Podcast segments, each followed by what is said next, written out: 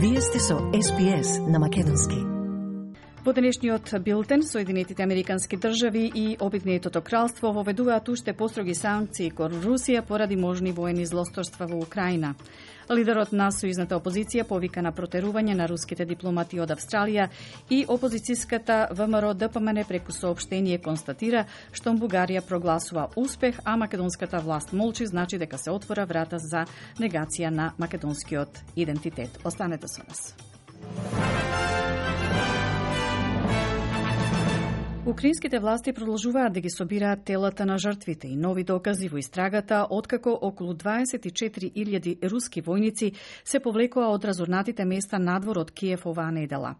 Се смета дека руските сили сега се прегрупираат пред офанзива планирана за преземање на источниот дел на Украина, а луѓето кои што живеат во регионот на Донбас се повикани да се евакуираат.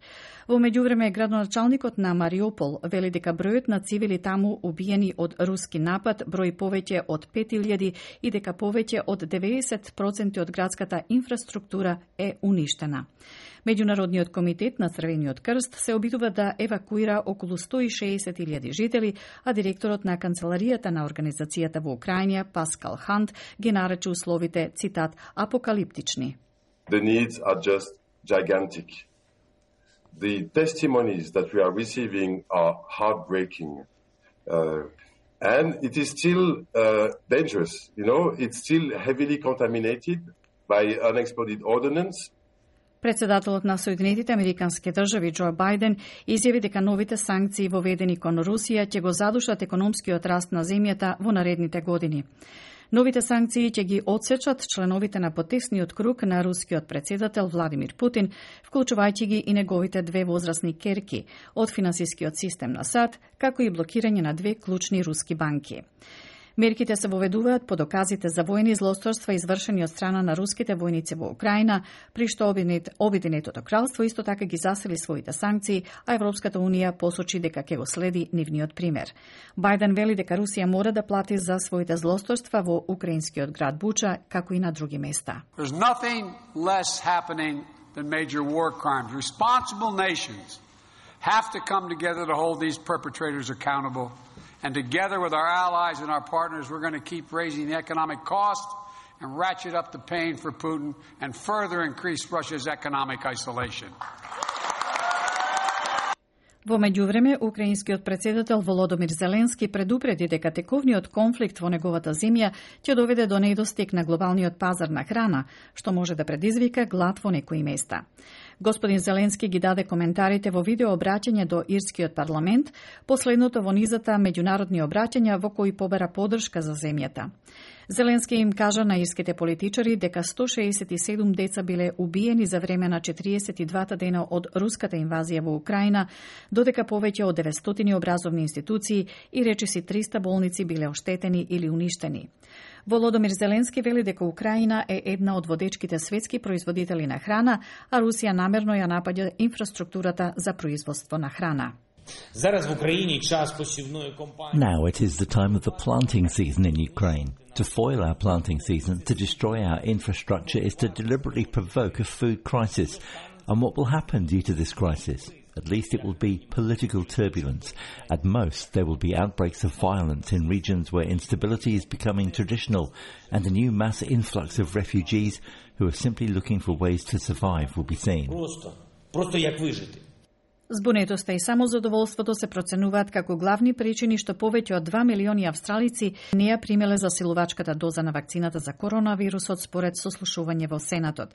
Шефот одговорен за процесот на вакцинација во Австралија, генерал полковник Џон Фривен, вели дека околу 11 насто од подобното население допрва треба да се јави за третата доза. Тоа доаѓа додека здравствените власти се подготвуваат за истовремен пораст на бројот на случаи со инфекции со COVID-19 и грип во зимскиот период што следува. Генерал полковник Фривен вели дека засилувачката доза е најбавно примена кај луѓето помлади од 40 години. People are no longer as fearful of Omicron as they were with previous uh, uh, variants. Uh, people have had it and have moved on and thought, no big deal, uh, why bother getting a booster? Uh, some people are still confused about whether they, uh, when they get it, if they've had COVID. Австралиската министерка за надворешни работи Мари Спейн се состана со државниот секретар на Соединетите Американски држави Ентони Блинкен во Брисел пред состаноци за војната во Украина. Западните земји, вклучително и САД, Обединетото кралство и Европската унија, воведуваат нови санкции против Русија по откривањето на можни воени злосторства во Украина. Се очекува господин Блинкен да изврши притисок за уште поостри мерки против Русија на состануците на министрите за надворешни работи на НАТО и групата 7. Господин Блинкен вели дека дискусиите со Австралија ќе помогнат да се искради консензус за важни прашања за одбрана. We're uh, um, some of our partners from the Asia Pacific together uh, with NATO. That's uh, certainly part of uh, what we're doing here together, but also a lot of work that we're following up on uh, that we've been doing Uh, together uh, in the uh, in the region uh, through uh, AUKUS uh, and uh, many other initiatives that we're engaged in, and of course the situation uh, resulting from Russia's aggression uh, in uh, in Ukraine. Лидерот на сојузните лабористи Антони Албанизи го повика премиерот да нареди протерување на руските дипломати во Австралија. Во изјавата господин Албанизи вели дека Австралија треба да ги следи активностите на европските земји, вклучително и Франција и Германија, во протерување на стотици руски дипломати и персонал. Господин Албанизи повика на акции како одговор на пријавените злосторства од страна на руските сили во Украина, но тој не побера да се протера рускиот амбасадор. Министерката за надворешни работи Мари Спейн оваа недела рече дека протерувањето на руските дипломати постојано се разгледува. Таа исто така потврди дека рускиот амбасадор минатата недела повторно бил повикан на средба со секретарот на Министерството за надворешни работи поради руските акции во Украина. Човекот кој се наоѓа во центарот на несогласувања поврзани со избо... предизборната битка во 2007 година во која учествуваше премиерот, вели не може да му се верува на Скот Морисон за деталите. Майкл Тоук на Програмата The Project на Network 10 изјави дека господин Морисон водел, како што ја нарече, злобна кампања за оцрнување против него во предизборната битка за електоратот Кук во Нов Јужен Велс понемирите во Кронала. Господин Морисон ги негираше тврдењата кои вклучуваат дека тој ширел лажни озборувања дека господин Тоук е муслиман и дека луѓето не треба да гласаат за него затоа што бил од либанско потекло.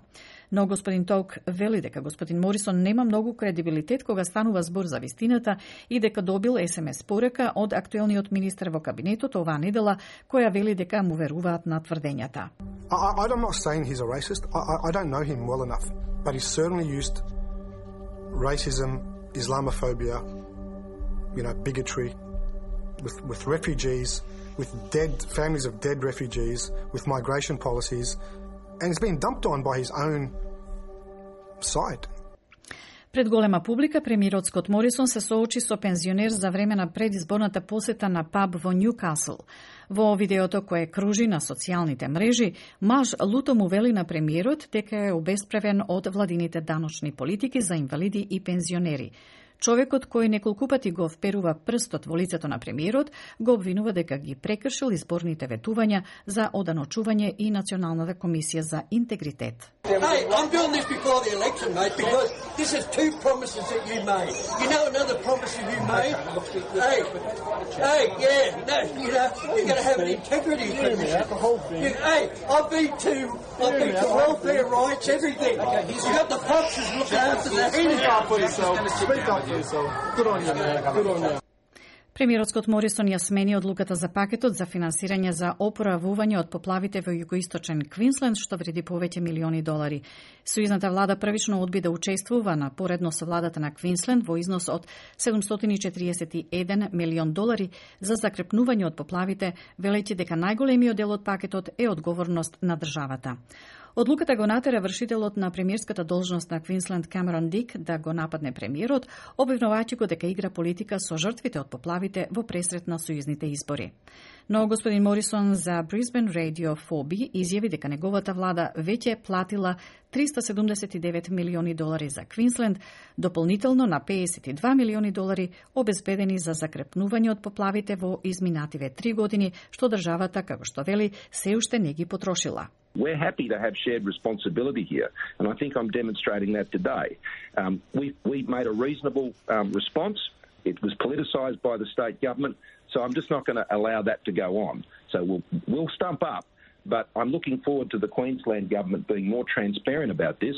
We're now meeting two thirds of the costs of the flood response in Queensland.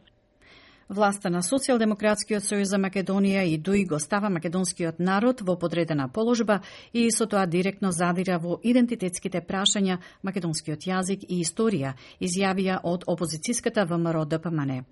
Тајните договори само отвораат сомнежи дека зад затворени врати се договора нова распродажба не само на цар Самуил, туку и на целокупната историја, јазик и идентитет, додаваат од партијата. Ова доаѓа во време кога владата преговара со Бугарија во врска со содржините на македонските учебници за историја а Македонската православна црква, Охридска архиепископија, ги отфрла изјавите дадени за бугарските медиуми, со кои, како што се наведува, се проблематизира македонската историска наука и се спорува континуитетот на црквата. Во сообштението од канцеларијата на МПЦ ОА се вели дека црковните теми и содржини треба да се остават на црковните дејци и авторитети.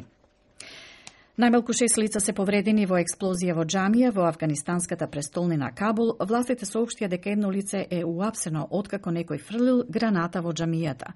Ова е втора експлозија во тек на една недела во Кабул, откако едно лице загина, а десетици беа повредени кога експлозија погоди менувачница во главниот град. Во Нов Јужен Велс има пообилни врнежи од дожди и предупредувања за дополнителни поплави.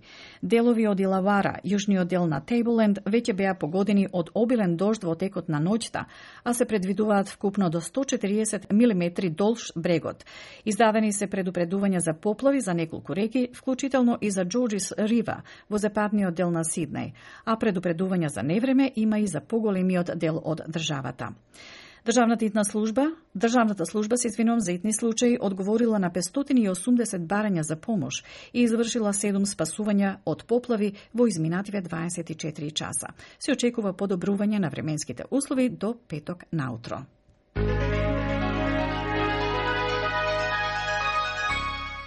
Од најновата курсна листа, денеска еден австралиски долар се менува за 0,69 евра, за 0,75 американски долари и за 42,17 македонски денари, додека еден американски долар се менува за 55,52 македонски денари, а едно евро за 60,77 македонски денари.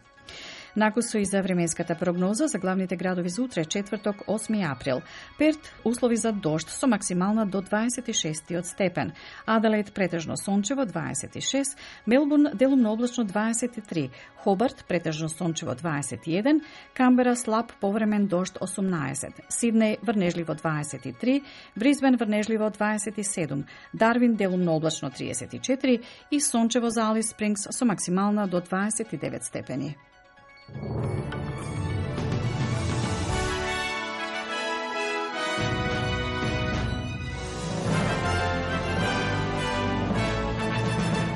SPS на Македонски на мобилен преку интернет и на радио.